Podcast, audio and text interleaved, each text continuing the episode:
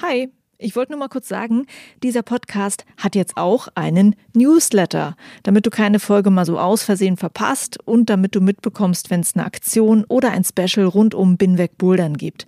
Den Newsletter, den findest du auf meiner Steady-Seite. Das ist steadyhq.com slash binwegbouldern und natürlich auch auf binwegbouldern.de.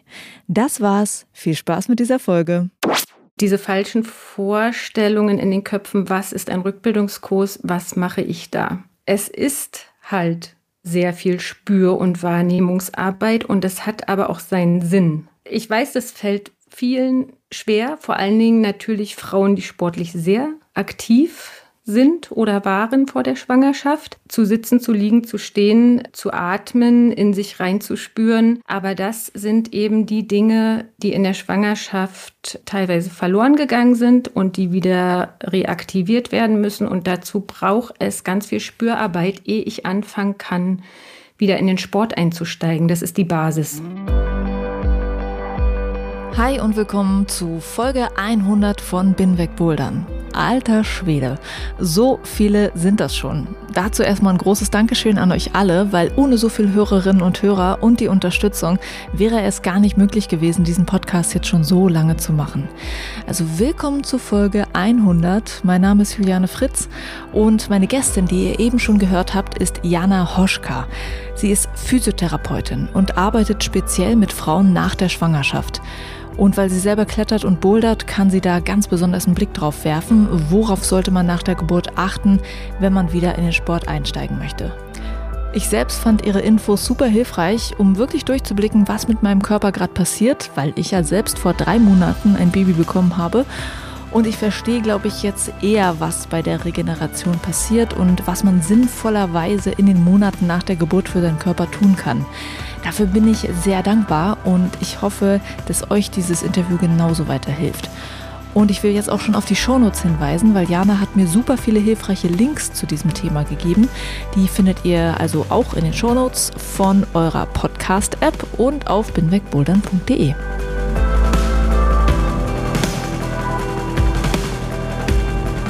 Manch eine oder manch einer fragt sich vielleicht, ey, wie funktioniert denn das eigentlich mit dem Podcasten? Kann man von sowas leben? In meinem Fall kann ich sagen, ich bin in der glücklichen Lage, dass es ganz viele Hörerinnen und Hörer gibt, die mich monatlich finanziell unterstützen. Und genau so funktioniert Bin Wegbouldern auch. Mit dem Crowdfunding bei Steady. Und außerdem gibt es einen Shop mit Binweg Bouldern Shirts und Hoodies und auch das ist eine wundervolle Unterstützung, wenn ihr euch da vielleicht was kauft.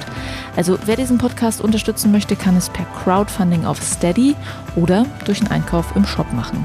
Es hilft mir sehr, dieses Projekt hier für euch zu machen und auch so lange dabei zu bleiben. Vielen Dank euch allen.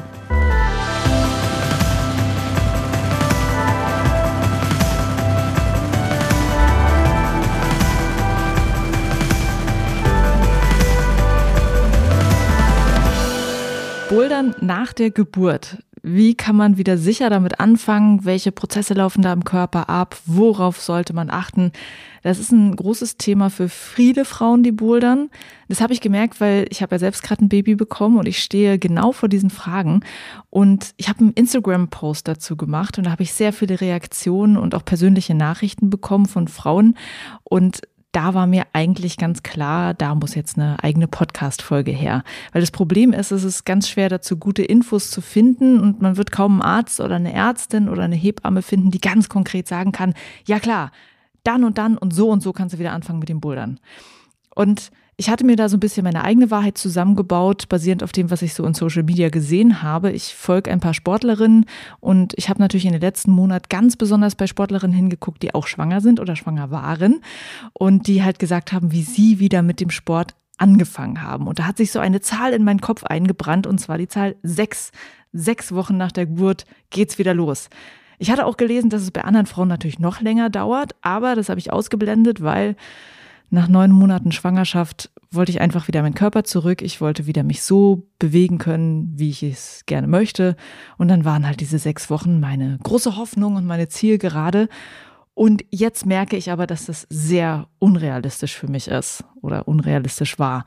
Und eine Hörerin hat mir nach meinem Post auch geschrieben und meinte, dass sie beim Lesen von diesem Post Herzflattern bekommen hat Und zwar, weil meine Vorstellung vielleicht nicht ganz realistisch war und sie kennt sich nämlich ziemlich gut aus mit diesem Thema. Jana Hoschka ist Physiotherapeutin mit Spezialisierung auf Schwangerschaft, Rückbildung und Beckenboden. Und sie ist jetzt hier mit mir verbunden. Hallo Jana. Hallo Juliane und danke für deine Einladung. Ich finde es total cool, dass du dich gemeldet hast nach dem Post. Und ich finde es auch super cool, ähm, sollte mein körperlicher Zustand und Corona es irgendwann mal wieder zulassen, können wir ja sogar zusammen bouldern, weil du bist aus Berlin und du boulderst sogar auch in meiner Heimathalle und wir haben uns da irgendwie noch nie gesprochen oder getroffen. Aber wir können das ja dann irgendwann mal machen, oder? Genau, das machen wir auf jeden Fall. Ich glaube, wir sind da jetzt nach äh, mittlerweile fast zwei Jahren Corona auch auf demselben Fitnesslevel. Sicher. können wir gerne zusammen wieder anfangen, ja. Das wird genau. so sein. Kannst du mir mhm. kurz erstmal erzählen, du und der Bouldersport, wie seid ihr zusammengekommen? Oh, äh, ich habe angefangen mit dem Klettern. Schon vor vielen Jahren, Ende der 90er Jahre, da war Bouldern ja noch eigentlich gar kein Thema.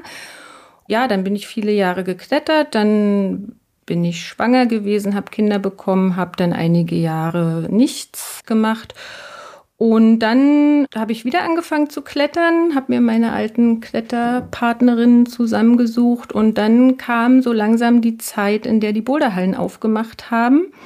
Als dann hier um die Ecke die Bertha eröffnet hat, äh, stand ich dann da auf der Matte und habe für mich mitgekriegt, dass ich es ganz schön finde, weil es weniger zeitintensiv ist erstmal als das Klettern, wenn man das so abends als Freizeitbeschäftigung noch machen möchte. Ne, beim Klettern steht man ja sehr viel rum, unten alleine. Ja. Und ähm, das Bouldern fand ich halt, das ist äh, sehr gesellig. Man macht einfach viel mehr in der Zeit als beim Klettern. Und so bin ich dann eigentlich mehr zum Bouldern gekommen und boulder eigentlich jetzt auch fast ausschließlich. Mhm. Ja, wie gesagt, machen wir gerne mal zusammen. Und wie kam es sich, dass du dich als Physiotherapeutin auf dieses Thema Schwangerschaft, Rückbildung, Beckenboden spezialisiert hast? Das ging eigentlich schon in meiner Ausbildung zur Physiotherapeutin los. Da hat man ja so wechselnde Praxiseinsätze in den unterschiedlichen Gebieten und unter anderem war ich da eben auch auf einer Wochenstation und habe da schon gemerkt, dass mir das große Freude macht, mit den Frauen zu arbeiten. Und irgendwann ist das Thema wieder aufgetaucht. Ich kann mich gar nicht mehr genau erinnern, in welchem Zusammenhang. Aber jedenfalls habe ich dann angefangen, mich äh, sehr intensiv damit zu beschäftigen und habe da richtig Feuer gefangen und habe dann viele Fortbildungen gemacht, äh, unter anderem zur Pränataltrainerin, Postnataltrainerin, Therapeutin für Rektusdiastase. Und jetzt im Moment bin ich noch dabei, weil sich das über doch einen längeren Zeitraum hinzieht, die Fortbildung zur äh, Beckenbodentherapeutin zu machen, was eigentlich so die große grundlegende Ausbildung nochmal ist, um als Physiotherapeutin in dem Gebiet zu arbeiten. Ja, cool. Es ist, wirklich ein großes Gebiet, wo man wirklich viel lernen kann, offenbar. Ne? Genau, und das, man ist halt nach einer Ausbildung zur Physiotherapeutin auch da nicht wirklich in der Lage, gut in dem Bereich zu arbeiten. Also da muss man unbedingt schon noch mehr dazu lernen, weil du in der Ausbildung äh, vielleicht das nur streifst. Kommt das sehr kurz, genau. Hm. Nochmal zurück zu meinem Post. Wir reden ja gleich genau über das mhm. Thema. Da haben sich, wie gesagt, sehr viele Frauen gemeldet und mir geschrieben, wie sie dann wieder angefangen haben mit dem Bouldern oder mit dem Sport nach der Schwangerschaft. Und die meisten haben mir auch gesagt, sechs Wochen finden sie schon ein bisschen knackig. Manche haben gesagt, ich habe nach drei Monaten angefangen, manche nach sechs Monaten, manche auch noch länger, weil dieser Heilungs- und Rückbildungsprozess eben sehr individuell ist, kann abhängig sein vom Körper, kann abhängig davon sein, was bei der Geburt auch passiert ist. Und bei meinem Beispiel war es ja ein Kaiserschnitt und diese OP-Narben brauchen einfach eine Zeit auch, um zu heilen. Und es kann natürlich sein, dass es bei einer natürlichen Geburt nicht so ganz so lange dauert wie nach dem Kaiserschnitt, kann aber auch trotzdem sein, dass es länger dauert. Bei mir ist die Geburt jetzt zum Beispiel so acht, neun Wochen her und ich darf jetzt auch mit Beckenbodenübungen schon anfangen, aber jetzt noch keinen krassen Sport machen, so wie vorher eben. Und ich würde gerne mal wissen, was deine Erfahrung in deinem Beruf ist. Was wissen denn Frauen zum Thema Rückbildung und Sport nach der Geburt? Wie, was merkst du so, auf welchem Stand die Leute da so sind? In meiner Arbeit und auch äh, vor allem unter deinem Post und auch unter dem Post äh, anderer Frauen, was ich da lese und mitbekomme, habe ich den Eindruck, die Frauen wissen offenbar leider nicht sehr viel. Es gibt auch wenig, wie du schon selber gesagt hast, was man jetzt finden kann an konkreten ähm, Hinweisen, was den Sport äh, oder den Einstieg, Wiedereinstieg in den Sport nach einer Geburt betrifft, so dass dann die Frauen halt gucken, ja, was schreiben andere Frauen, sich dann vergleichen und daran orientieren, was andere Frauen schreiben. Und das ist halt keine gute, kein guter Weg, so, ne, weil es ist so individuell und äh, deswegen finde ich gut, dass wir jetzt darüber mhm. reden. Gibt es denn so ein paar Annahmen oder so richtig so ein paar Mythen, die immer wieder auftauchen, wo du auch immer wieder denkst, so, da kommentiere ich jetzt mal oder so?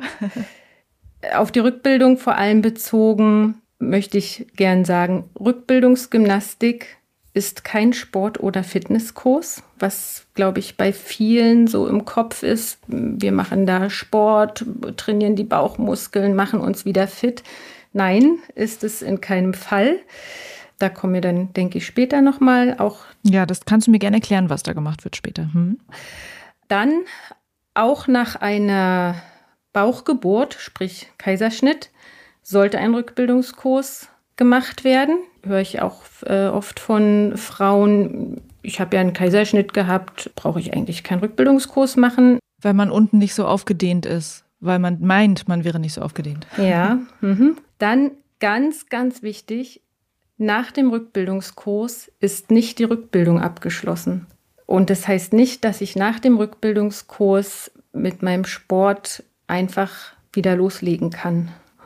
Und was auch noch ähm, ich oft zu hören bekomme, beziehungsweise die Frauen eher von ihren Gynäkologinnen, dass es normal wäre, wenn man nach einer Schwangerschaft und einer Geburt ab und zu mal ein bisschen Urin verliert. Beim Springen, beim Hüpfen, auf dem Trampolin, beim Joggen. Das ist verbreitet, aber es ist nicht normal und man kann was dagegen tun. Das sind so die Sachen, die ich gern mal kundtun würde. Alright.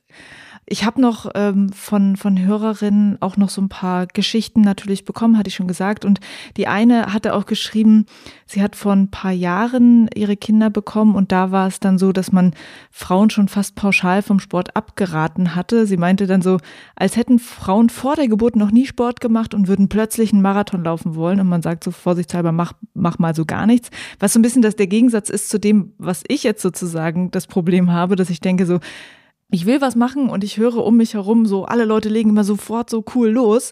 So, sie hat im Prinzip das Gegenteil erlebt, dass gesagt wird, wow, wow, wow, mach mal gar nichts. Und sie hat auch so einen Rückbildungskurs damals gemacht, beim ersten Kind, meinte sie.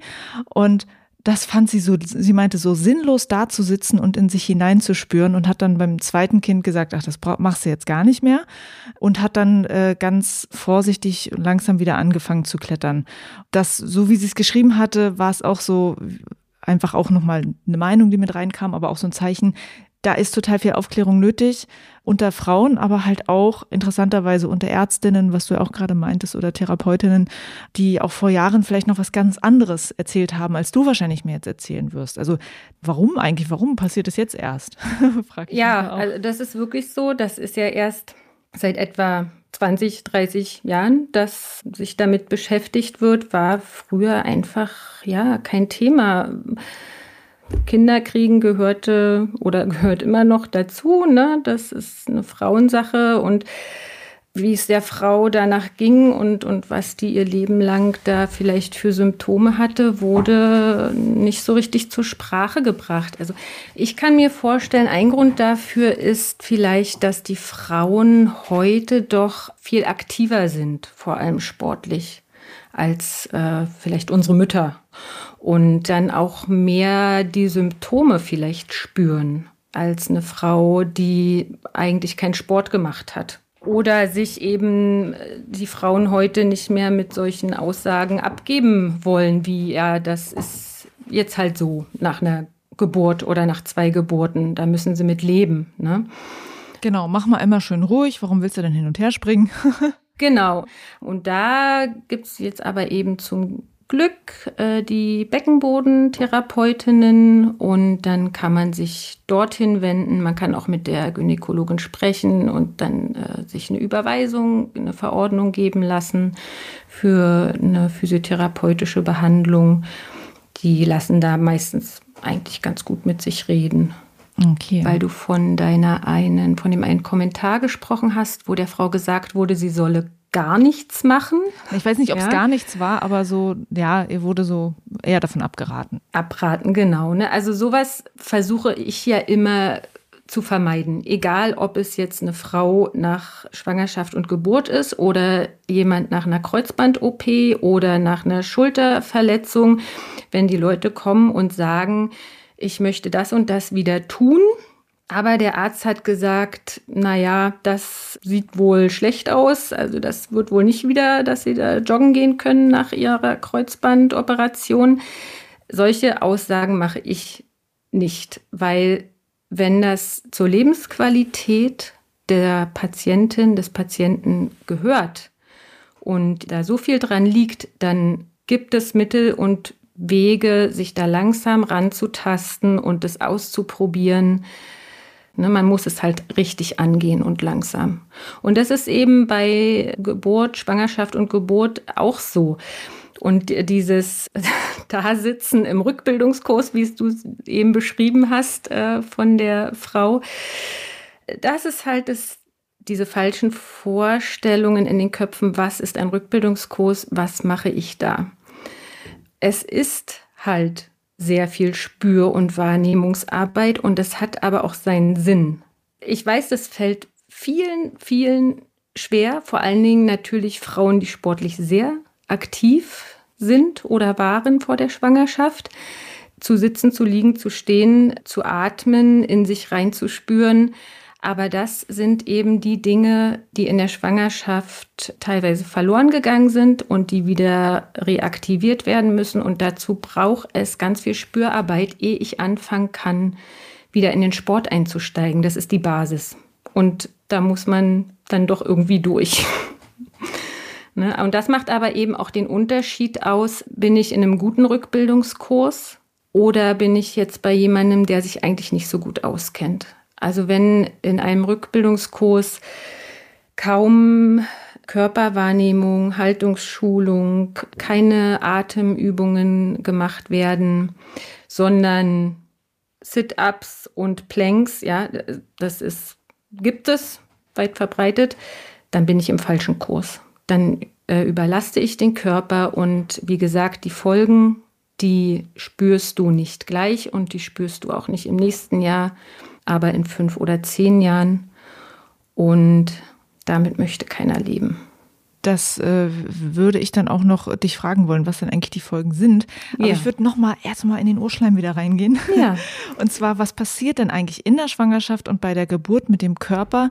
Was sind denn das für Veränderungen und was bedeuten die für Frauen wie dich und mich, die eigentlich gerne wieder Sport machen wollen? Also die erste große Umstellung äh, in einer Schwangerschaft ist ja die hormonelle Umstellung. Ne? Dadurch wird das gesamte Gewebe in Vorbereitung auf, ja, auf die Schwangerschaft und die Geburt nachgiebiger, es hat weniger Spannung, der Tonus der Muskulatur sinkt, die Bänder, welche unsere Beckenorgane halten, aber auch die Bänder, Bandstrukturen, welche unsere Gelenke sichern, werden lockerer und damit halt auch alles instabiler. Und dann kommt eben aber auch noch dazu, einerseits werden die Gelenke instabiler, das Körpergewicht nimmt aber zu, also die Belastung auf die Gelenke steigt, also alles in allem eine hohe Belastung der Gelenke bei abnehmender äh, Stabilität. Das betrifft äh, die Füße, die Knie, die Wirbelsäule, die Hüfte und vor allem natürlich auch den, die Gelenke des Beckenrings, ja, also das äh, Iliosakralgelenk, vorne die Symphyse, dann ein Stück weiter oben am Rücken die Lendenwirbelsäule.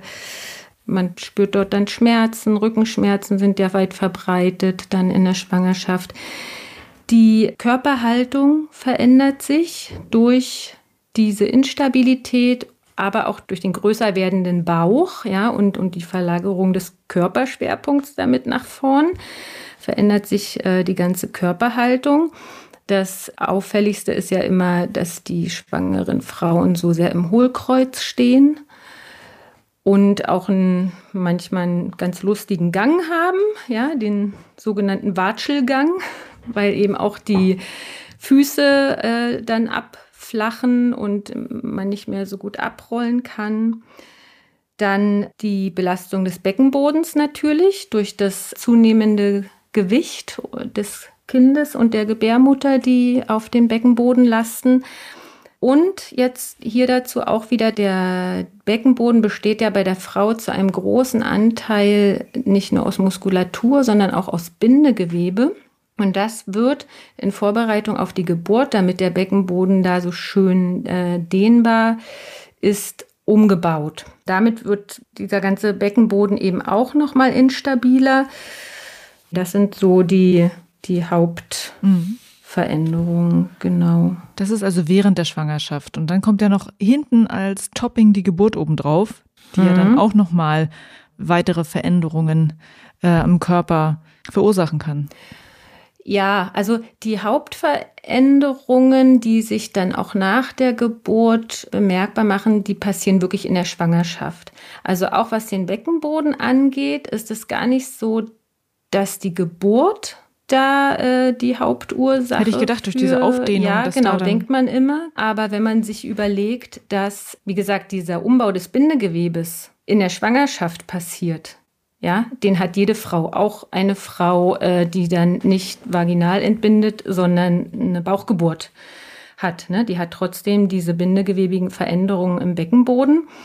Und diese Belastung, die zunehmende Belastung auf dem Beckenboden, der Umbau äh, des Bindegewebes, das erfolgt ja über die neun Monate der Schwangerschaft. Also dieser lange Zeitraum im Vergleich dann zu der Geburt, wo man natürlich die Frau eine starke Überdehnung dort hat, ist trotzdem das, was in der Schwangerschaft an ähm, Veränderungen passiert, doch folgenschwerer als letztendlich die Geburt.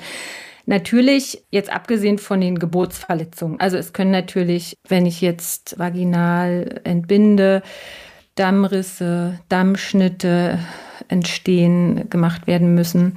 Es kann Sauglockengeburt, Zangengeburt, kann immer noch mal schwerwiegendere Folgen haben. Das ist klar. Ne? Aber die Veränderungen am Beckenboden über die Zeit der Schwangerschaft, die sind schon nicht zu vernachlässigen. Mhm. Mhm. Ich habe auch noch eine Frage, die ist auch nochmal äh, eher in der Schwangerschaft angesiedelt. Ich habe nämlich in meiner Schwangerschaft schnell gemerkt, dass, also was heißt schnell gemerkt, aber so Schritt für Schritt, Monat für Monat, dass bestimmte Übungen gar nicht mehr gehen. Also so im ersten Trimester habe ich eigentlich noch relativ normal meine Workouts so weitergemacht wie vorher. Das hat dann immer mehr abgenommen, was ich machen konnte, weil halt die Bänder äh, weicher werden. Und äh, ich habe hab mich dann auch von der äh, Shari, von der Physiotherapeutin, mit der ich ja auch schon oft Interviews gemacht habe hier im Podcast, von der habe ich äh, mich dann auch nochmal so ein bisschen äh, beraten lassen quasi, ähm, weil ich so im Rücken so Probleme hatte und auch so dolle Kopfschmerzen nach den Workouts hatte. Dann meinte sie, na ja, der Körper, da werden die ganzen Strukturen weich und äh, die werden nicht nur sozusagen im Becken weich, sondern das kann auch den Rücken sozusagen betreffen. Es kann auch sein, dass sozusagen deshalb ich nach den Workouts dann diese Schmerzen habe. Und dadurch habe ich gemerkt, es geht mir nach dem Sport eigentlich immer schlechter. Hm. Und ich habe dann irgendwann geguckt, welche Übung geht denn überhaupt noch? Nach welcher Übung geht's mir denn überhaupt noch gut? Und das wurde immer mehr eingeschränkt und hat mich total frustriert, deshalb hatte ich auch so Bock, wieder anzufangen mit dem Sport mhm. dann. Ja. Und was ich auch so richtig fies fand, ist, dass ich so ein Schwangerschaftsbuch hatte, wo gefühlt auf jeder zweiten Seite stand, machen Sie so viel und so lange wie möglich Sport, das ist ganz wichtig für den Körper und für eine leichte Geburt. Und ich habe immer gedacht, wollt ihr mich verarschen? Ich kann hier immer weniger machen und ihr sagt mir, dass ich immer Sport machen soll. Und ich habe mich gefragt, bin ich die Einzige, der es so geht? Was hast du für eine Erfahrung so? Wie aktiv kann man eigentlich noch in der Schwangerschaft sein? Ist wahrscheinlich auch wieder individuell, denke ich mal. Aber ist das so, dass so viele Frauen irgendwie noch so durchpowern können in der Schwangerschaft oder nimmt es eigentlich auch eher ab? Nein, da bist du nicht die Einzige, der es so geht. Ne?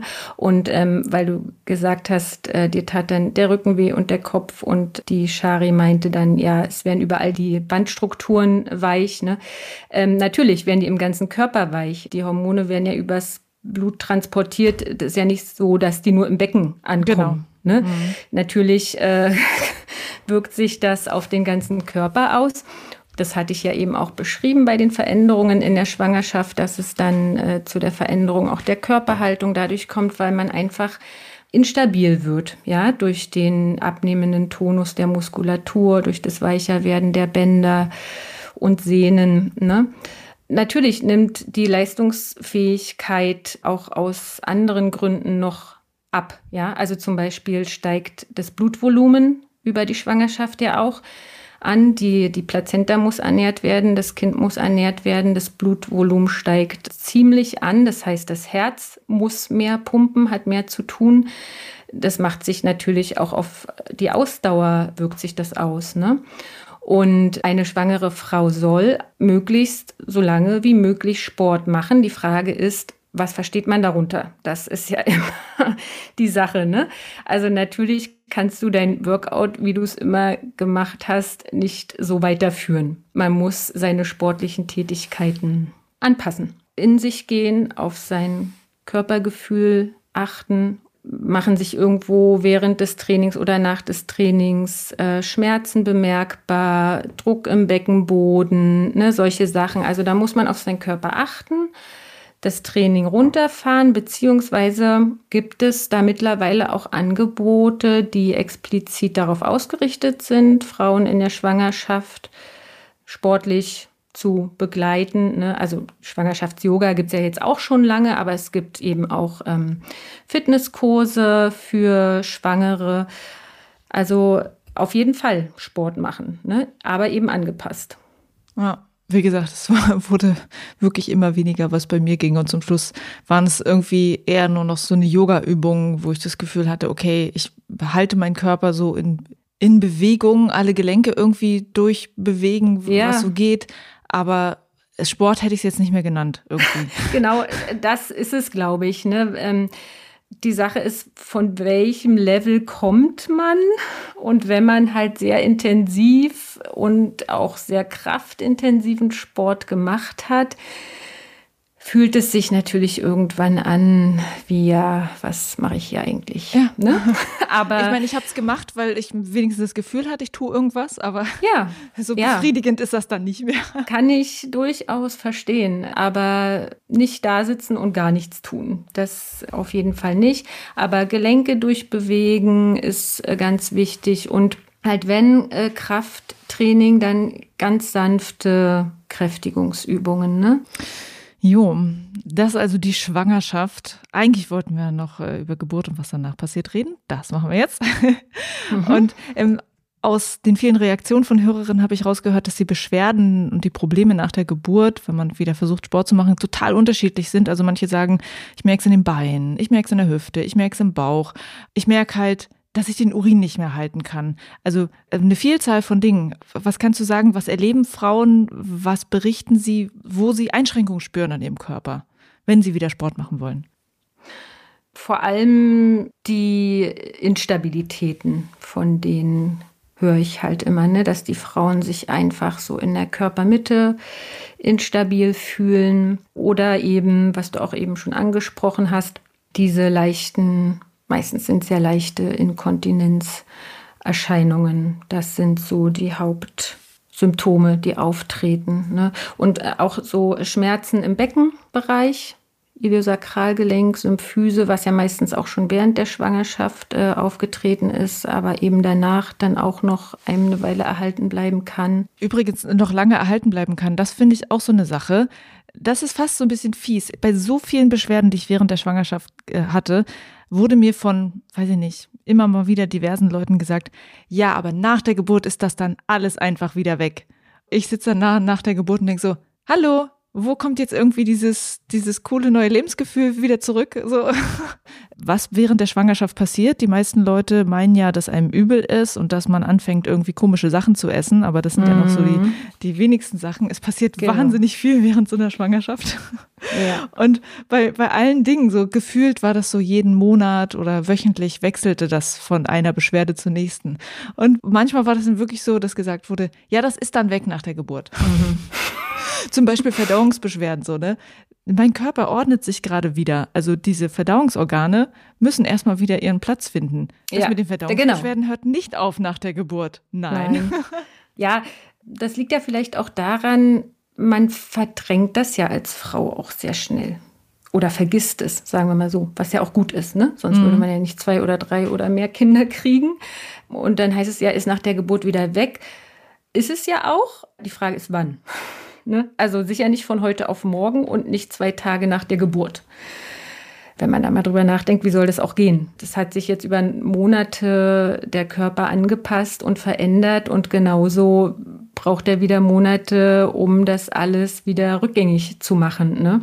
Eine Hormonumstellung passiert auch nicht von heute auf morgen. Natürlich ist erstmal in der Zeit des äh, Wochenbetts, was ja die sechs Wochen sind, von denen du in deinem mhm. Post auch gesprochen mhm. hast, ja, also die sechs Wochen, das ist ja allein erstmal die Zeit des Wochenbetts, in der es heißt, ganz ruhig machen, mal spazieren gehen, Atemübungen, sowas, ja. Da passiert schon ganz viel, was die Rückbildung angeht, also vor allem so auch Hormonumstellungen, die Wassereinlagerungen werden ausgeschwemmt. Das sind so die Hauptgeschichten. Allerdings gerade wenn eine Frau stillt, dann ist sie immer noch, solange sie stillt, in einer anderen hormonellen Situation, die weiterhin das Gewebe weich hält. Und das heißt, solange eine Frau stillt, ist die Rückbildung auch nicht abgeschlossen. Ne? Also es ist äh, vor allem dieses äh, Hormon Relaxin, was da ausgeschüttet wird und für die Auflockerung des Gewebes zuständig ist. Und das sieht man auch ganz oft, die Frauen, die zu mir kommen, vor allem mit Rektusdiastase-Problem, wenn die dann abgestillt haben, dann dauert es nochmal vier, fünf, sechs Wochen und in der Zeit ist nochmal ein ganz großer Schub, wo das Gewebe nochmal viel fester wird. Also deswegen, solange gestillt wird, trotzdem auch immer noch was äh, Sport und Belastung angeht, ist man nicht wie auf dem Stand wie vor der Schwangerschaft. Mhm. Du hast schon zum zweiten Mal jetzt Rektusdiastase gesagt. Vielleicht auch nochmal erklären, was das ist. Das wäre super. Also, wir haben ja drei Schichten an Bauchmuskulatur. Die tiefste Schicht, das ist äh, der Transversus, der läuft wie so ein Korsett vom Rücken ausgehend äh, um unseren Körper rum nach vorn. Dann liegt da drüber die schräge Bauchmuskulatur, und die oberflächlichste Schicht ist der Rectus. Muskel, der besteht aus zwei äh, Strängen, die äh, senkrecht von unseren Rippenbögen bis runter zum Schambein sich erstrecken. Das ist der, den man bei gut trainierten Menschen so als Sixpack sieht. Wenn in der Schwangerschaft der Bauch immer größer wird, dann wird natürlich diese ganze Bauchmuskulatur immer weiter gedehnt, ausgedünnt. Man kann sich vorstellen, wie so ein Kaugummi, ja. Wenn ich in die Länge ziehe, dann wird er auch immer dünner. So werden die auch immer dünner und überdehnter. Und diese beiden Rektistränge vorne, die müssen natürlich äh, auseinanderweichen, um dem Bauch da nach vorne Platz zu machen. Ja? Also in einem nicht schwangeren Zustand haben diese zwei Stränge einen Abstand von halben bis einem Zentimeter, ist ganz unterschiedlich auch, ja. Sie sind auf jeden Fall nicht zusammengewachsen, was oft auch äh, angenommen wird, dass da gar keine Lücke dazwischen wäre. Dem ist nicht so. Es sind zwei separate Stränge mit Bindegewebe dazwischen. Ne?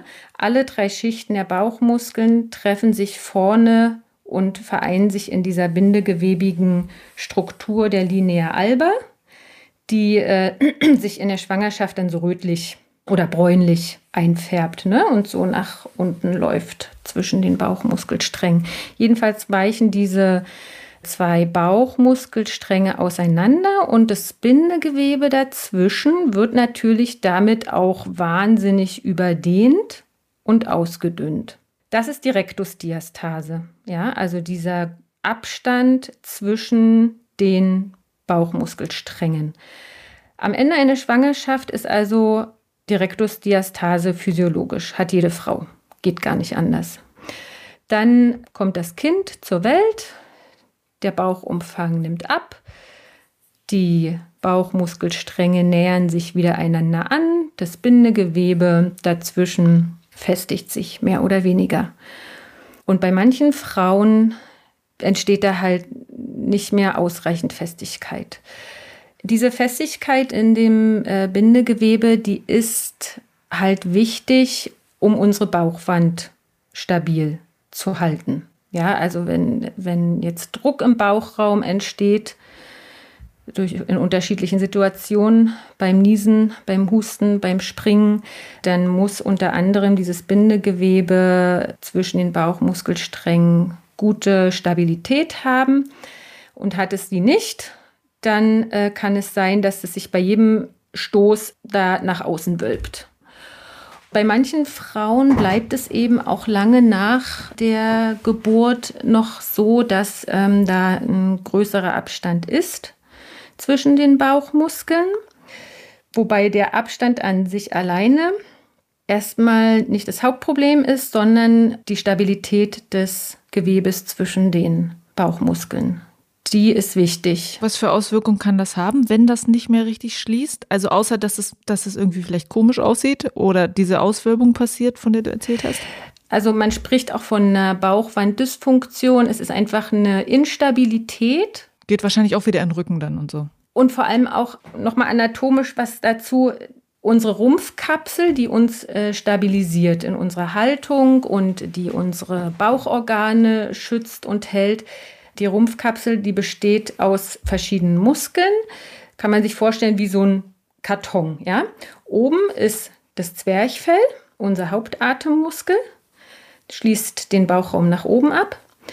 Nach unten wird der Bauchraum abgeschlossen durch den Beckenboden und hinten und an den Seiten ist es eben vor allen Dingen der tiefe Bauchmuskel, der Transversus und noch Teile der Rückenmuskulatur. Die stabilisieren uns. Und alle diese Muskeln sind durch Faszienzüge miteinander verbunden und agieren miteinander. Also wenn ich den Beckenboden aktiviere, dann arbeitet auch gleichzeitig der Transversusmuskel mit und umgekehrt, wenn ich den Transversus aktiviere, habe ich auch immer den Beckenboden dabei. Und dieses Zusammenspiel muss funktionieren. Und nach der Schwangerschaft und Geburt gibt es eben durch diese bindegewebigen Veränderungen und Überdehnungen Instabilitäten, ja. Wenn ich dann im Bauchraum, wenn es da zu Druckerhöhungen kommt, Husten, Niesen, Lachen ist die eine Geschichte, aber jetzt im Hinblick auf äh, den Sport und den Wiedereinstieg in den Sport sind es eben Druckerhöhungen im Bauchraum, die entstehen durch Sprünge oder durch Kraftanstrengungen.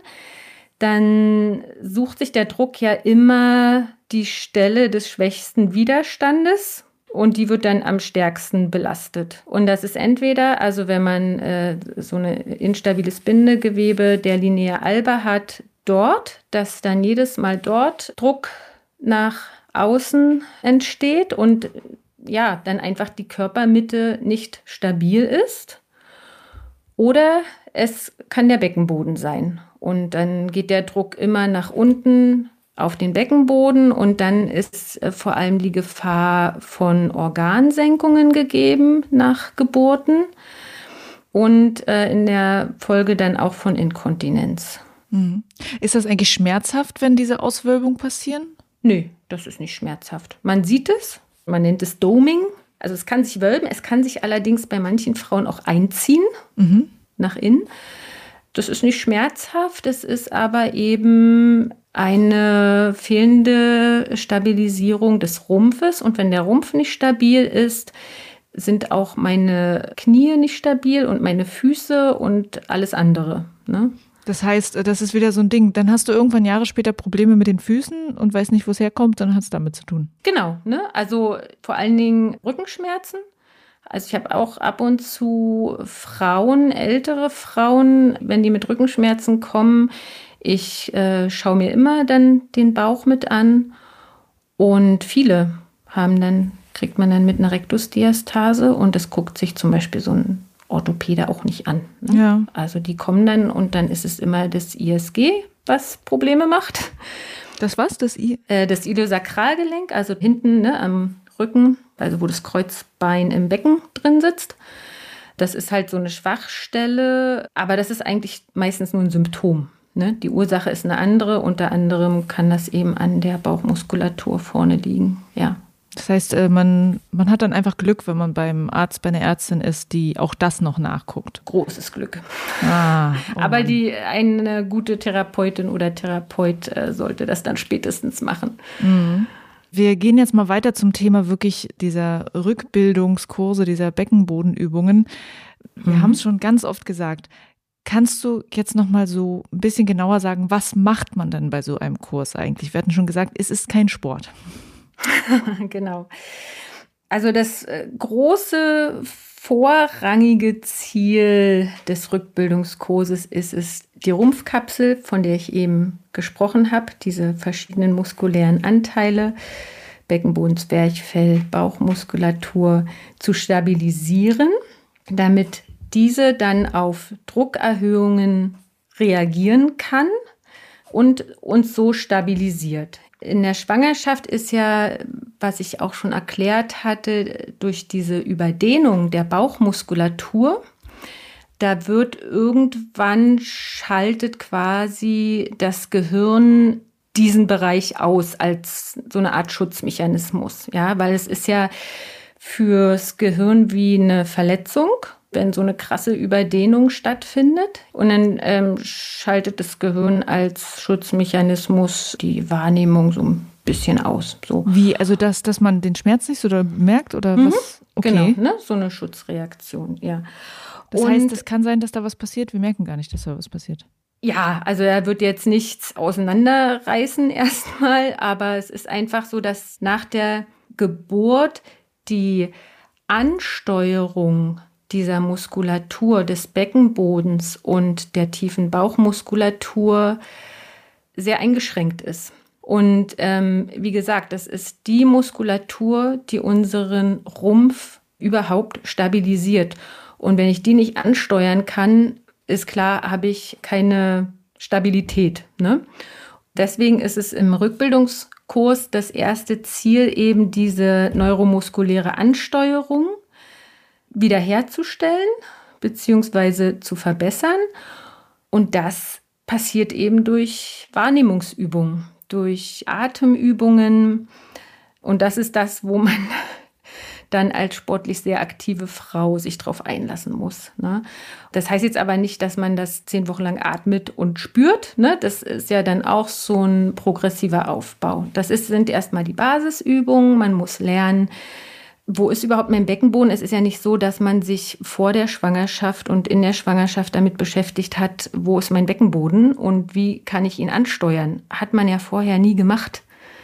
Und jetzt soll ich nach der Geburt, in der eh schon meine Wahrnehmung in dem Bereich eingeschränkt ist, mich plötzlich mit diesen Bereichen beschäftigen und meine Wahrnehmung dahin legen und spüren, das fällt natürlich erstmal sehr schwer und braucht seine Zeit. Aber das sind die Basisübungen. Damit muss man anfangen, bevor ich dann, wenn das mal funktioniert wieder, anfangen kann, das in ähm, Bewegungen und ein Ganzkörpertraining zu integrieren.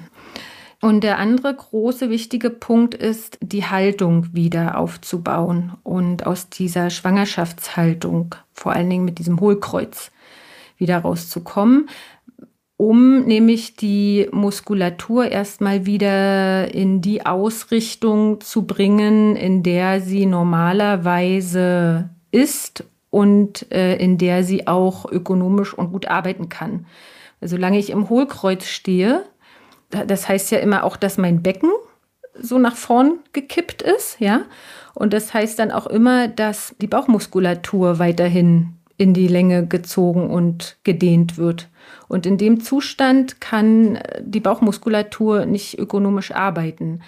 Also zwei Sachen. Der Haltungsaufbau ist ganz wichtig am Anfang und äh, die neuromuskuläre Ansteuerung von Beckenboden und Rumpfmuskulatur.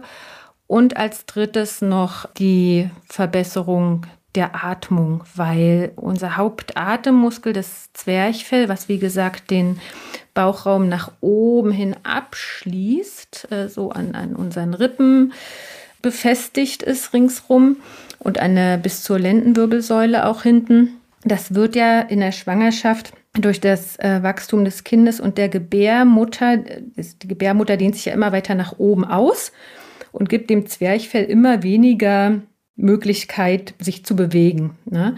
Bei der Einatmung bewegt sich ja unser Zwerchfell nach unten, bei der Ausatmung nach oben. So, jetzt ist da halt die Gebärmutter mit dem Kind und das heißt, bei der Einatmung ist da nicht mehr viel Platz, mhm. dass das Zwerchfell sich da bewegen kann. Und das heißt, ähm, je größer der Bauch wird, desto mehr atmet die Frau nur noch oben im Brustkorb. Ja, und solche Muster, die verfestigen sich dann und es bleibt oft dann auch nach der Geburt so, dass die Frauen eben oben im Brustkorb und sehr flach atmen, das Zwerchfell sich kaum bewegt und das muss man, also da muss man auch gleich als erstes wieder ran, das zu verbessern, die Beweglichkeit des Zwerchfells, weil nämlich auch der Beckenboden mit dem Zwerchfell äh, synchron sich bewegt. Ja, und wenn das Zwerchfell sich nicht bewegt, bewegt sich auch nicht der Beckenboden. Und das heißt dann, der wird fest und unflexibel. Und äh, es ist eben sehr wichtig, dass der Beckenboden eine Flexibilität und Elastizität hat, um gut arbeiten zu können. Ne? Wenn der fest wird und steif, dann kann der auch nicht gut arbeiten und dann kann es genauso zu Inkontinenz und äh, Organsenkungen kommen. Also deshalb ist dieses Sitzen, Spüren und Atmen so ja. wichtig, auch wenn es erstmal ja. nicht so wirkt wie das, worauf man jetzt Bock hat. Aber wie gesagt, also Rückbildung ist kein Sport. Ne? Es ist kein Kurs, in dem wir unseren Babybauch wegtrainieren und unsere ähm, Figur wieder formen. Das kann dann im Anschluss erfolgen. Aber Rückbildungskurs, da geht es um Wahrnehmung, um Spüren, um Haltungsaufbau und um Atmen. Und was ich noch sagen wollte, du hattest gerade gemeint, die wenigsten haben sich schon mal mit Beckenbodenmuskulatur beschäftigt vorher. Das habe ich auch immer total falsch verstanden. Das hat meine Hebamme mir jetzt auch schon erzählt dass ich aus dem, was ich darüber gelesen gehört hatte, immer nur verstanden habe, das ist sozusagen, als wenn man den Muskel anspricht, mit dem man den Urin stoppen möchte. Hm. Und das ist aber nur ein ganz kleiner Teil von diesem ganzen Muskelverbund ja. da unten. Und keineswegs ist das schon ein Training sozusagen Nein, von, von diesem Beckenbodenbereich. Mhm. Und das fand ich auch krass, weil das ist das, was ich immer verstanden hatte, wenn ich darüber was gelesen habe. Und das ist, glaube ich, auch so das Einzige, was man schnell ansteuern kann. Hm. Ähm, die anderen Sachen anzusteuern, ist ja erstmal sozusagen eine kleine Wissenschaft für sich. Richtig, ne? Und deshalb denkt man so, ach, guck mal, ich kann das, Beckenbodenmuskulatur. Aha. Hey, cool, ich hab's drauf, können wir jetzt wieder Sport machen? Ja, ja, ja, ja. Nee, also das ist so ein weites Thema, ich könnte Stunden darüber erzählen. Und das ist zum Beispiel auch ein Mythos, den müssen wir unbedingt noch aus der Welt schaffen. Leider hält der sich auch ewig und wird immer wieder den Frauen geraten, als Beckenbodentraining auf der Toilette den Urinstrahl anhalten, unterbrechen. Bitte nicht, auf keinen Fall. Das Entleeren des Urins, das ist neurologisch, der Körper kommt in die Entspannung. Ne? Der Körper kommt in die Entspannung, muss äh, locker lassen, nachgeben, die Blase entleert sich. Wenn ich dann den Urinstrahl anhalte, mache ich genau das Gegenteil von dem, wo mein Körper sich gerade befindet. Und da kann, wenn man das regelmäßig macht, trainiert man sich da richtig schön noch ähm, ein Blasenproblem an. Ja, also das ist auf keinen Fall eine Beckenbodenübung. Die Beckenbodenmuskulatur, die besteht ja ähnlich wie unsere Bauchmuskulatur auch aus mehreren Schichten. Und diese ähm, Verschluss Muskulatur der Harnröhre und des Anus. Das ist äh, nur die äußere Schicht und nur eine davon dient dem Verschluss der Körperöffnungen, was eine Funktion des Beckenbodens ist. Andere Funktionen und, und ganz wichtige Funktion des Beckenbodens ist aber eben, dass er auch auf diese äh, Druckerhöhungen im Bauchraum reagieren kann, die jetzt durch Sprünge, Niesen, Lachen entstehen können. Ja, äh, da kann man sich den vorstellen, den Beckenboden wie so ein Trampolin reagiert er da. Deswegen eben auch, was ich schon angesprochen habe, ganz wichtig, dass der flexibel ist und nicht äh, irgendwie verfestigt und steif wird. Und er stützt die Beckenorgane, ne? die Blase, Gebärmutter und Enddarm. Ähm, und zwar hat der Beckenboden da so eine hebende Funktion. Also wenn man den Beckenboden korrekt aktivieren möchte, bei Beckenbodenübungen, dann ist es, wird es so angeleitet, dass man im ersten Schritt die Körperöffnungen zuschnürt und das kann man sich wirklich vorstellen wie so ein Schnüren und im zweiten Schritt dann den Dammbereich so nach oben innen anhebt, ganz sanft, ja? Kein Pobacken zusammenkneifen oder irgendwas anderes, sondern zuschnüren und hochheben. Das ist Beckenbodenaktivierung. Und das Zuschnüren nicht, während ich auf Toilette sitze und gerade alles leere. Okay. Mal angenommen, ich habe jetzt einen guten Rückbildungskurs gefunden, bei einer Jana zum Beispiel, mhm. und habe meinem Körper viel Zeit gegeben zu heilen, habe auch die Übungen gut gemacht. Wie geht es dann über in dieses, ich gehe wieder in meinen Sport rein? Also kann man sagen, Kurs zu Ende, geil, ich mache jetzt Sport. Ich glaube, das hatte du vorhin schon gesagt, das macht man nicht. Mhm. ähm, wie finde ich dann heraus, wann sozusagen der Punkt kommt, wo ich wieder sagen kann, okay, und jetzt probiere ich mal wieder das und das aus. Jetzt gehe ich mal wieder an eine Boulderwand. Mhm. Welche Zeichen kann mir mein Körper da geben? Was merke ich? Grundsätzlich kann man erstmal sagen, dass man, also man macht den Rückbildungskurs, dann ist man ja etwa so drei bis vier Monate nach Geburt. Dann kann man anfangen mit sanften Sportarten ohne Sprungbelastung oder ohne, die keinen so hohen Druck im Bauchraum erzeugen. Ja? Also darum geht es ja immer, die erstmal zu verhindern, beziehungsweise da erstmal wieder hinzutrainieren, dass der die Rumpfkapsel da gut stabilisieren kann. Und dann sind es natürlich erstmal Sportarten, die man als äh, Low-Impact-Sportarten, ne? man unterscheidet ja zwischen Low-Impact-Sportarten und High-Impact-Sportarten. Das weiß ich nicht, das musst du mir jetzt mhm. sagen, was das ist. Genau, also High-Impact-Sportarten, die erzeugen einen hohen Bauchdruck. Bei Ausübung dieser High-Impact-Sportarten entstehen hohe Bodenreaktionskräfte, ne? eben durch Joggen, Springen, Hüpfen, vor allem Ballsportarten, Handball, Volleyball, Tennis, die hört man ja zum Beispiel immer so stöhnen, ne? Stöhnen mhm. und schreien. Das ist der Druck, das ist dieser Bauchdruck, der oben abgelassen wird. Sonst, wenn der oben nicht rauskommt, geht er halt nach unten, so auf den Beckenboden, ja? Ton, auch High-Impact-Sportarten, CrossFit und ja, wenn man das alles hört, kann man sich denken, okay, Bouldern. Was bleibt noch übrig? genau. Also nee, Bouldern halt auch doch dann eher eine High-Impact. Wegen Abspringen. Sporte. Unterschiedlich. Also ja, wegen dem Abspringen, weil du hast diese Bodenreaktionskraft beim äh, Springen. Du hast aber natürlich auch eine Entstehung hoher Bauchdrücke durch die Kraftanstrengung. Und Abgesehen davon noch, ob jetzt High Impact oder Low Impact, hast du natürlich auch gerade beim Klettern und Bouldern, ähm, wenn man jetzt mal auf die Finger geht und die Hände, da auch eine krasse Belastung auf die Kapseln und Bänder. Ne? Und wenn du jetzt noch im dritten, vierten Monat äh, nach der Geburt bist und die hormonelle Umstellung da noch nicht abgeschlossen ist, dann ist es, wie gesagt, immer noch alles weich und kann schnell überbelastet werden und ist verletzungsanfällig. Und was, sag mal, eine Low-Impact-Sportart? Hm? Oder zwei, genau, wollte ich gerade machen, ja, genau. Wenn man überlegt, ne, wo entstehen kein Bauchdruck und keine Bodenreaktionskräfte, sind es so äh, Sachen wie Radfahren, Schwimmen, Walken, ja. Oder eben, es gibt auch, wird dann angeboten als aufbauende Fitnesskurse nach der Rückbildung, Fitnesskurse für nach der Rückbildung. Ne? Kann man ähm, nach Trainerinnen suchen, die solche Kurse anbieten.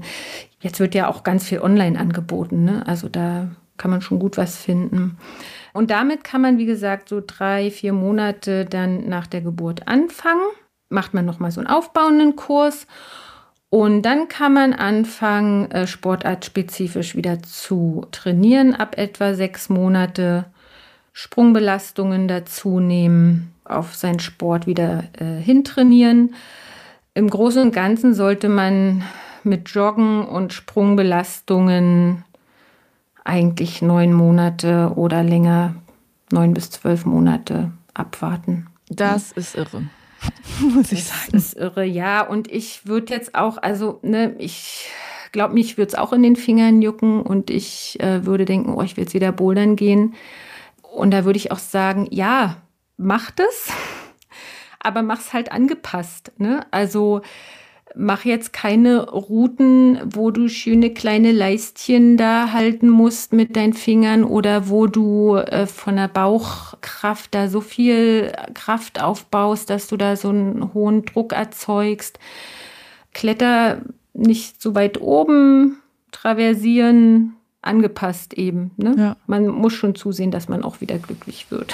Genau, weil das ist ja so das Ding. Ne? Ich glaube, einfach nur einen Griff in der Hand halten wäre schon äh, genau. Mega. Ne? Ja, also deswegen ich verbiete keinem was. Man muss immer gucken, wie man es angepasst machen kann, weil es macht so viel an Lebensqualität aus und das ist ja genauso wichtig für die Gesundheit als diese ganzen ähm, Rehabilitations Vorgänge da gut und ordentlich zu absolvieren. Mhm.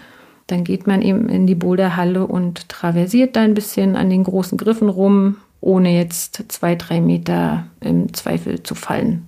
Was ich mich halt auch frage, wie empfindlich ist mein Bauchbereich jetzt, weil es bei mir ja ein Kaiserschnitt war, dieser Narbenbereich. Mhm. Wie empfindlich ist das denn jetzt auf Bewegungen, wo die Bauchmuskeln angespannt werden, wo so ein Bauchdruck entsteht. Hm. Also bei mir ist das jetzt zwei Monate her. Ist nach zwei Monaten, sind da diese Narben so verheilt, dass man sagen kann, also ich habe ja immer noch das Gefühl, kann dann noch was kaputt gehen wieder von dem, was da vernäht ist oder nicht? Weil, weil ich mir das so null vorstellen kann, wie das in meinem Bauch hm. aussieht. Kaputt gehen vielleicht nicht. Also kommt jetzt wieder auch auf den Druck von innen an, ja. Wenn du jetzt ganz krassen Druck machst, kann man es vielleicht auch nicht ausschließen, würde ich aber erstmal nicht sagen. Die Sache ist aber wieder die der Ansteuerung deiner Rumpfmuskulatur, ob du die so weit wieder bewusst wahrnehmen und ansteuern kannst, dass du dich in deiner Körpermitte stabilisieren kannst. Und das erlebe ich halt auch bei Patientinnen nach Bauchgeburten mit ihren Narben, die fühlen sich, also haben dort oft ein Taubheitsgefühl da in dem Bereich. Und da muss man wirklich erstmal gucken, dass man den, die, gerade diesen Unterbauchbereich zwischen ähm, Schambein und Bauchnabel wieder gut aktiviert bekommt. Im Gehirn da der Bereich wieder wahrgenommen wird. Solange du das nicht kannst, ist schwierig ich glaube, auch das würde mir sehr schwer fallen, selber zu wissen, auf welche Sachen ich da achten muss und habe das Gefühl, da ist es auch total gut, wenn ich eine Therapeutin habe, die sagt, guck mal, kannst du schon das, kannst du schon das? Mhm. Okay, das ist gut, das ist schlecht, also genau. oder, oder noch nicht ausreichend. Ähm, das, was, ich, was ich mir so schwer vorstellen kann, meine Hebamme hat zum Beispiel schon geguckt, wie, wie dieser Spalt sozusagen bei mir noch ist. Das hätte ich selber auch nicht gewusst, ob ich das selber erfühlen kann. Das muss mir auch jemand sagen, der weiß, ja, ja, wie das klar. auszusehen hat. Na klar, also woher soll man es wissen? Ja, ja, als medizinischer Laie. Genau, was ich äh, vorher noch mal sagen wollte, weil du gefragt hast, worauf kann ich achten beim, wenn ich wieder einsteige in den Sport? Auf mein Körpergefühl. Ne? Gut, das ist immer so dahingesagt. Was genau bedeutet das? Also fühle ich mich in der Körpermitte stabil? Habe ich während oder nach dem Training Schmerzen im Beckenbereich, also vorne Schambein, Symphyse, hinten Iliosakralgelenk, Lendenwirbelsäule, Rücken.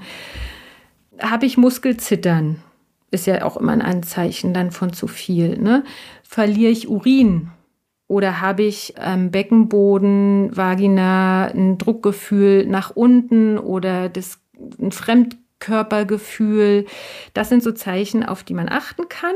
Was ist ein Fremdkörpergefühl? Wenn es sich anfühlt, als wenn man in der Vagina was hat.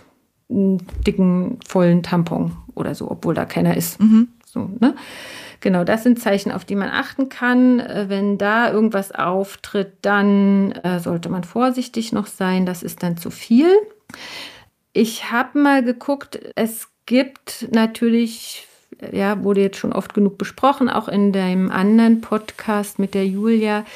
Man findet ja wenig Informationen. Und natürlich findet man jetzt auch nicht für jede Sportart da explizit Anweisungen und Hinweise, worauf ist zu achten, wann kann ich wieder und so weiter. Es gibt eine Richtlinie, die finde ich ganz schön. Das haben, äh, ich glaube, das sind irische Physiotherapeuten. Return to Running Guidelines sind das. Und die haben das mal ganz schön zusammengefasst und da oh, auch. Please, ähm, kann ich das für die Shownotes haben? Natürlich. Da sind auch äh, so Tests drin, die äh, aufgeführt, die man dann erstmal machen kann. Also das sind dann so Übungen, ja, die man erstmal machen kann und dann guckt, was treten da für Symptome auf. Und wenn ich diesen Test durchführen kann, ohne dass ich jetzt zum Beispiel einen von äh, den, den, Symptomen, die ich eben aufgezählt habe, hat, dann kann man anfangen. Mhm. Langsam wieder. Ach, cool. ne? mhm. Also das ist so das, was es gibt. Ist jetzt zwar aufs Laufen bezogen, aber wie gesagt, das ist äh, diese High-Impact-Sportarten, ne, da zählt jetzt Bouldern auch dazu, kann man sich zumindest dran orientieren. Okay, also das werde ich sehr gerne in den Shownotes verlinken, weil das sind ja genau diese Dinge, wo man denkt, okay, worauf soll ich achten? Genau. Gut, dass es da so ein paar äh, Hinweise für gibt. Ja. Ach so, genau, was ich noch sagen wollte, um jetzt den Beckenboden mal abchecken zu lassen, auf seine Kraft, auf die Ausdauer, auf die Reaktionsfähigkeit, was ja dann auch ähm, Hinweise gibt, wie weit die Regeneration ist und ob ich wieder einsteigen kann und wie ich schon wieder einsteigen kann in den Sport, ist es natürlich dann immer gut, zu einer Beckenbodentherapeutin zu gehen, die auch vaginal untersucht und das dann alles feststellen kann. Mhm. Okay. Ne? Und da kann ich dann auch noch mal was sagen, wo es da Listen gibt. Weil die sind auch nicht einfach zu finden, gibt es nicht so viele. Okay. Es gab noch eine Frage von einer Hörerin, äh, die wiederum für eine Freundin fragt, dass bei ihr die Geburt anderthalb Jahre her ist und sie, es fällt ihr schwer, Sport zu machen, ohne halt auszulaufen. Und sie fragt, ob man eigentlich noch später nochmal Rückbildung machen kann und das dann wieder was bewirken kann, dass man dann wieder besser Sport machen kann. Auf jeden Fall. Also anderthalb Jahre ist da noch gar nicht so eine große Zeit. Man kann einen Rückbildungskurs immer nochmal machen, weil wie gesagt, ne, es geht ja äh, um diese Ansteuerung und das ist das, was ja dann meistens fehlt und das muss erstmal wieder her. Und dafür ist es nie zu spät. Also, äh, also es gibt nicht irgendwas, wo man sagen kann, okay, jetzt ist kaputt, jetzt brauchen wir gar nicht mehr erstmal anfangen. Na, man kann natürlich trotzdem erstmal das ärztlich abklären lassen oder therapeutisch. Ja, bei den Ärzten ist immer so die Frage, also auch diese, diese Untersuchung sechs Wochen nach Geburt, wo ja viele Frauen auch äh, denken, wenn dann äh, der heißt Daumen hoch dass jetzt alles gut ist und jetzt geht's los. Nee, da wird ja eigentlich nur untersucht, hat sich die Gebärmutter wieder gut zurückgebildet und liegen äh, Blase, Gebärmutter und Darm an ihrem Platz. So. Der Beckenboden an sich wird da nicht untersucht. Deswegen, wenn sie jetzt anderthalb Jahre nach der Geburt da Probleme hat, würde ich das mit der Ärztin oder dem Arzt besprechen mal ähm, zur Beckenbodenphysiotherapeutin gehen oder auch, äh, es gibt auch Beckenbodenzentren, an die man sich wenden kann. Das dort mal abklären lassen, kann ja immer irgendwas doch sein. Ne?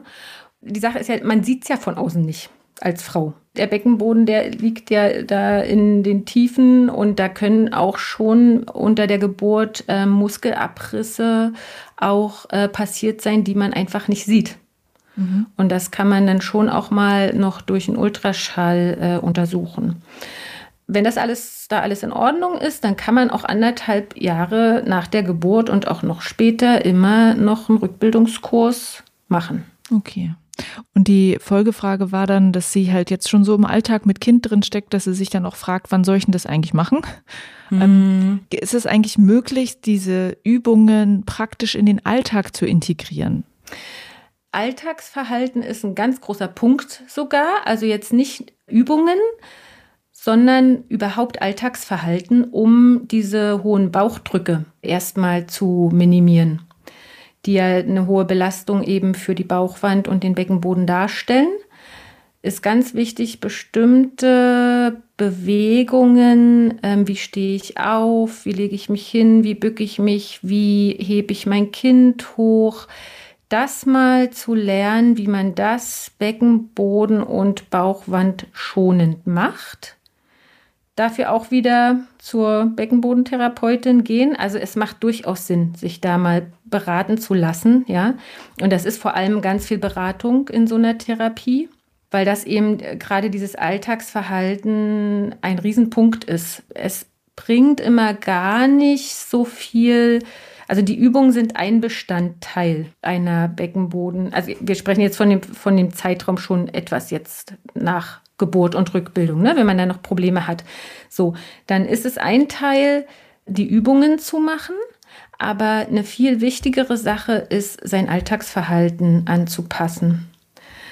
Und was auch noch mal anzudenken wäre, ist, und das muss man auch dann bei der Gynäkologin, beim Gynäkologen explizit mal ansprechen, weil es in Deutschland nicht und noch nicht äh, verbreitet ist, an ein Pessar zu denken.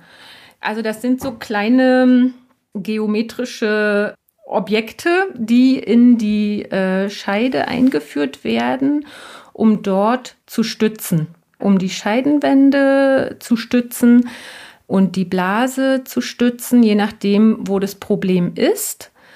Es gibt in manchen Ländern ist das schon so, da kriegen die Frauen das teilweise, wenn sie schon Inkontinenzprobleme haben, in der Schwangerschaft äh, schon Pessare zur Unterstützung. In Kanada ist das, glaube ich, so.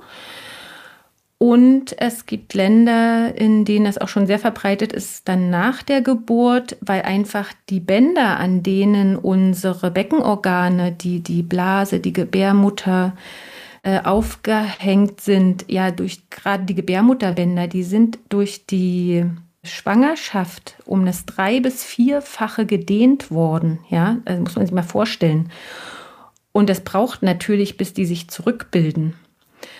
Und äh, solange die auf ihre ursprüngliche Länge noch nicht zurückgebildet sind, hat die Gebärmutter da keinen Halt.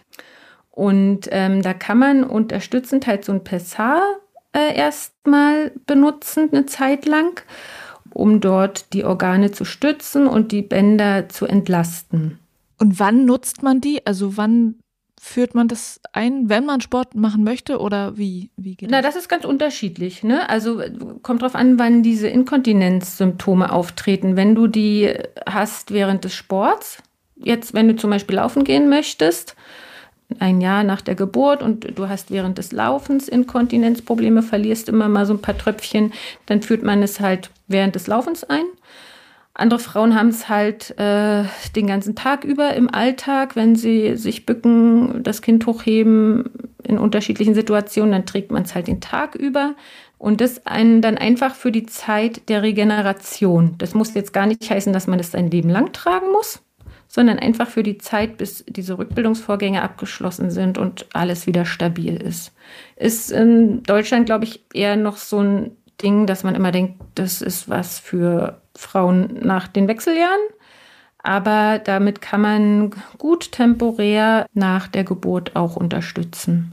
Und das sollte man auch tun. Ich musste da zum Beispiel auch ähm, dran denken, als ich den Post gelesen habe von der Beth Rodden. Ne? Den habe ich mir nochmal, weißt du, von welchem ich spreche? Na, die hat ja mehrere Posts, äh, wo sie über diese Themen redet. Also ich wüsste ja gar nicht, was der eine jetzt ist.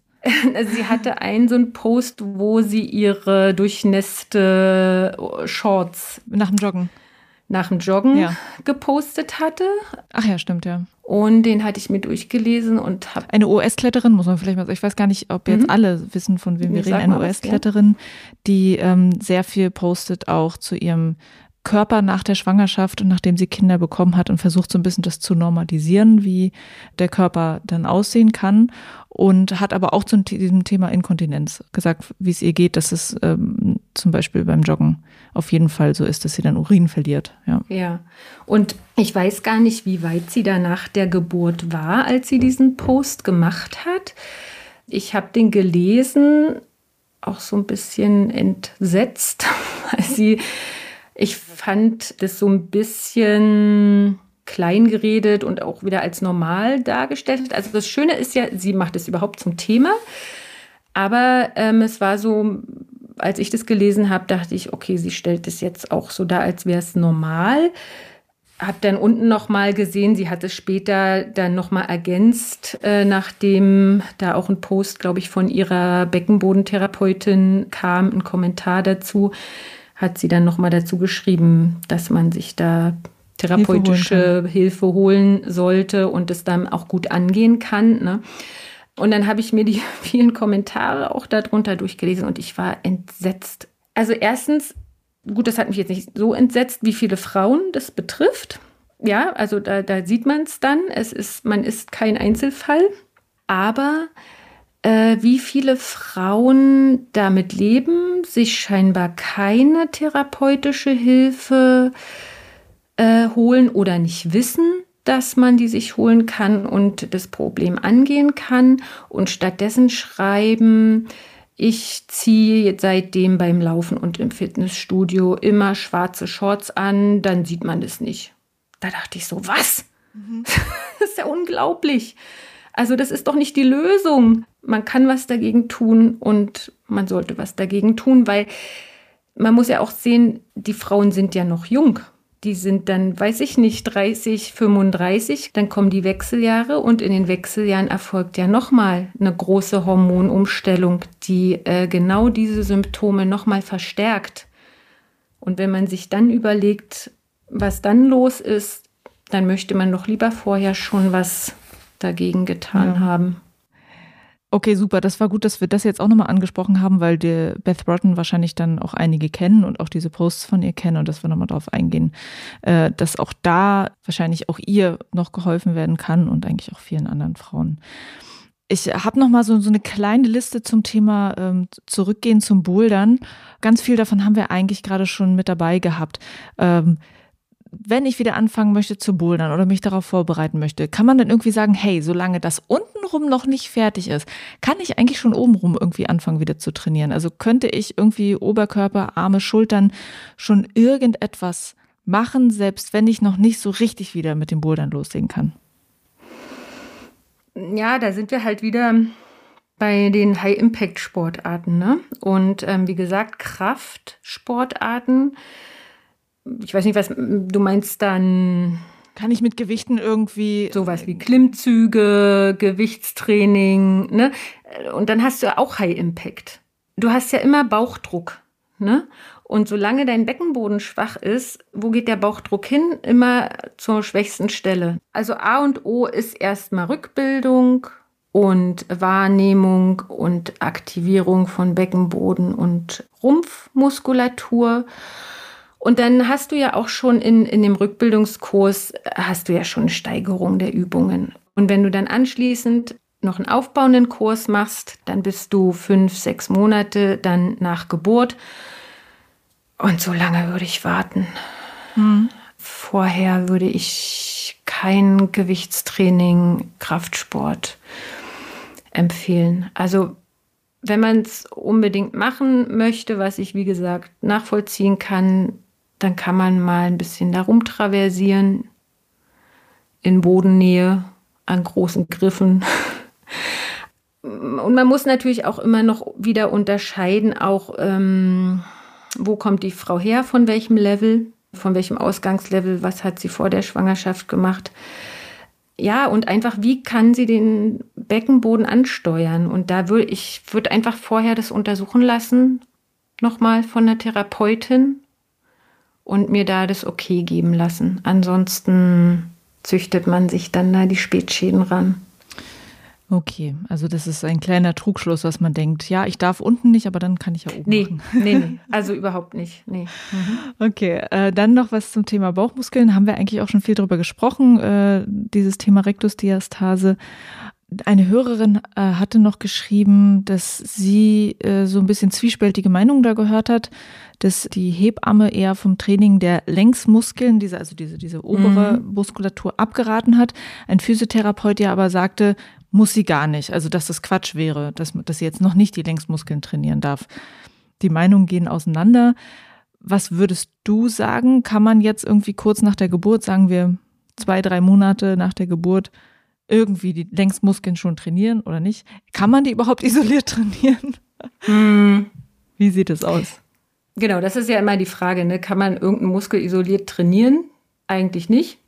Man kann natürlich den Fokus so gestalten, dass man mehr den einen Muskel dabei hat als andere, aber man hat doch immer viele und mehrere Muskeln dabei. Ich frage mich ja immer, warum wollen die Frauen unbedingt die Längsmuskeln trainieren? Das frage ich die dann auch immer. Mhm. Aus optischen Aspekten oder warum? Kann sein. Wie gesagt, für unsere Stabilität sind die tieferen Bauchmuskeln wichtig. Die Rekti-Stränge, deren Hauptfunktion ist es eigentlich, das sind die Gegenspieler der Rückenmuskeln. Das heißt, sie äh, schützen uns davor, nach hinten umzukippen. Ne? Sie arbeiten gegen die Rückenmuskulatur, also stabilisieren damit auch unseren Rumpf. Und äh, deswegen sind zum Beispiel diese, äh, die Frage kommt ja oft dann von den Frauen, kann ich wieder Bauchmuskeltraining machen? Und dann frage ich immer, was ist denn Bauchmuskeltraining? Und dann kommt Sit-ups. Und dann frage ich, warum willst du Sit-ups machen? Weil man meistens nichts anderes kennt. Sit-ups ist eigentlich eine ziemlich unfunktionelle Übung. Weil, wie gesagt, es ist nicht die Aufgabe der, der Rektusmuskulatur, uns in diese Rumpfbeuge zu begeben da kann man andere Sachen machen. Ähm, ist jetzt schwierig hier, das äh, über Ton zu beschreiben. also da gibt es äh, viele andere Übungen, die man machen kann, aber nicht diese Rumpfbeuge und Aufrollübungen. Schon gar nicht ein paar Wochen und Monate nach Geburt, weil da genau das wieder passiert. Hoher Bauchdruck, Schub nach unten auf den Beckenboden, Organsenkung das ist die Problematik. Und wenn man dann noch eine Rektusdiastase hat, sowieso nicht. Ja, weil äh, da be belastest du auch immer wieder das Bindegewebe zwischen den ähm, Muskelsträngen. Also das ist auch nochmal ein Thema für sich, der Bauchmuskeltraining. Da gibt es so schöne Möglichkeiten, aber Sit-ups und äh, Crunches und sowas muss man eigentlich nicht machen mache ich auch nicht mehr mit meinen Frauen. Auch da wieder ähm, sich einen guten Kurs holen und sich die richtigen Übungen zeigen lassen. Ja, auf jeden Fall. Ist genau. ganz wichtig. Mhm. Ich habe noch das Thema Abspringen aufgeschrieben. Da haben wir jetzt eigentlich auch schon ja. was zu gesagt, äh, dass das ein Aspekt von High-Impact-Sportarten ist genau, und erstmal ne, keine ne, gute Idee. Mhm, auch das mhm. Thema weiches Gewebe nach der Schwangerschaft haben wir auch schon ganz, ganz viel drüber geredet, dass das auch genauso auch in, den, in unseren Fingern, die so stark belastet werden, die Hände so stark ja, belastet werden, ist ja auch ein Thema, mhm. was erstmal ein bisschen schwierig ist, weshalb du auch wahrscheinlich sagtest, nimm erstmal die großen Griffe. Genau, auf also, jeden Fall, ja. Sehr viel mehr wird ja wahrscheinlich am Anfang eh nicht möglich sein, wenn man so lange nichts gemacht hat. Muss man ja auch mal ehrlicherweise dazu ja. sagen.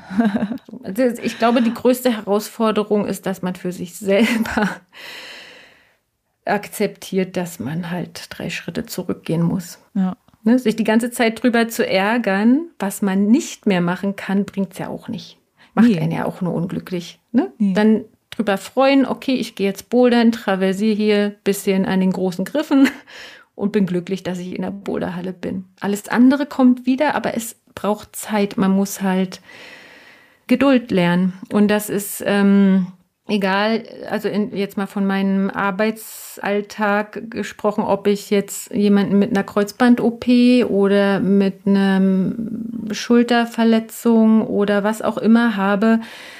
Da erzähle ich auch allen dasselbe. Sie wollen es natürlich alle nicht hören, aber man muss sich in Geduld üben. Der Körper braucht die Zeit. Alright. Und Jana, jetzt nochmal zum Schluss. Auf was sollte ich achten, wenn ich versuche, jetzt jemanden zu finden für einen Kurs, für eine Therapie?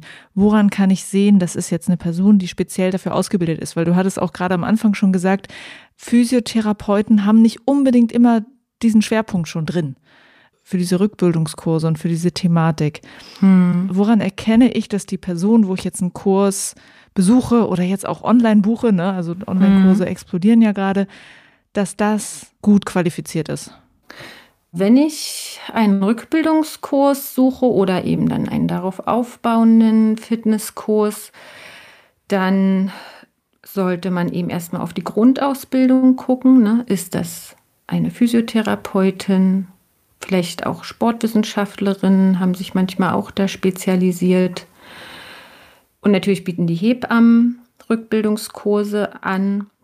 Egal wie, ob jetzt Physiotherapeutin, Sportwissenschaftlerin oder Hebamme, wäre es ganz gut noch zu gucken, hat die Frau noch eine Spezialisierung gemacht, Fortbildungen in dem Bereich, ja, Postnatal, Training, äh, Rückbildung. Ja, das sollte man schauen. Dann gibt es auch noch mal Therapeutinnen, Sportwissenschaftlerinnen, die sich explizit auf das Thema Rektusdiastase spezialisiert haben. Und da gibt es Listen im Internet, wo man schauen kann. Ich weiß nicht, ob ich die jetzt hier nennen soll oder ob wir die da drunter setzen. Ja, die kann ich in die Shownotes auch packen. Also so gibt es echt so Listen, wo man sagt, so deutschlandweit oder so? Ja. Wo, wo sitzen ja. die? Ah, okay. Genau, da kannst du den Postleitzahl eingeben oder deine Stadt und dann kannst du da explizit suchen, ja. Da gibt es ja Register und Listen. Meistens von den Fortbildungsanbietern selbst, die dann eben die Frauen, die bei ihnen die Fortbildung gemacht haben, da auf ihre Listen setzen und dann kann man da suchen. Gibt aber auch übergreifende, mindestens eine Seite, die mir jetzt einfällt. Und wenn man jetzt eine Therapeutin sucht, eine Physiotherapeutin, die sich auf den gynäkologischen Bereich spezialisiert hat, es gibt in Deutschland zwei große Fortbildungsangebote in dem Bereich. Und auch dort findet man dann jeweils eine Liste mit den Therapeutinnen, die diese Fortbildung absolviert haben, wo man nach Postleitzahl suchen kann. Super, das äh, packen wir alles in die Show Notes. Ja. Und dann kann man, nachdem man sich dieses Interview angehört hat, direkt danach schauen. Und also man hat dann wahrscheinlich schon mal hier erstmal so einen ganz großen Packen Wissen mit dabei. Das hoffe ich, ja. Sich dann, sucht sich dann noch einen Therapeut, eine Therapeutin und dann kann es langsam wieder losgehen. Jana? Genau, ja, also ich wollte noch mal sagen, ich will überhaupt niemals irgendwie Angst verbreiten oder äh, sagen, was da alles für Risiken und Gefahren bestehen. Aber ich finde es halt wichtig, dass die Frauen wissen, was doch für Risiken da sind und dass man sie aber angehen kann und wie man sie angehen kann. Und nicht, dass man mit seiner Problematik alleingelassen wird. Es heißt, es ist normal nach einer Geburt und dann äh, sein Leben lang mit den äh, Folgen da beschäftigt ist. Also einfach aufklären und sagen, wo man sich Hilfe holen kann. Das ist mir wichtig. Super, dass du das jetzt erstmal im Rahmen des Podcasts hier gemacht hast. Ich hoffe, dann finden auch alle Frauen, die danach suchen, eine gute Hilfe bei sich vor Ort. Und wie gesagt, nochmal ganz großen Dank, dass du dich auch gemeldet hast auf den Post, den ich geschrieben hatte und äh, dann direkt auch bereit warst, das Interview zu machen. Ne? Das ist ja auch ja, äh, nochmal ein gerne. anderer Schritt, als nur äh, eine Nachricht bei Instagram zu schreiben. Mhm. Also das hat mich sehr gefreut. Vielen Dank für ja, dein Wissen, was du jetzt hier weitergegeben hast. Ja, danke dir. Das war Jana Hoschka im Binweg Bouldern Interview. Sie ist Physiotherapeutin aus Berlin. Und ich freue mich sehr, dass wir hier reden konnten. Guck dir auf jeden Fall die Show Notes an mit ihren Links. Da sind ganz hilfreiche Sachen mit dabei. Und falls bei dir auch gerade die Rückbildung ansteht, dann wünsche ich dir ganz viel Erfolg dabei. Wenn du eine Frau kennst, die dieses Wissen auch gebrauchen könnte, es muss ja nicht unbedingt eine Boulderin sein, es lässt sich ja auch auf andere Sportarten beziehen, dann teil doch einfach diese Folge mit ihr. Vielen Dank dafür. Das war's für diese Folge. Juliane mein Name und ich bin weg Bouldern.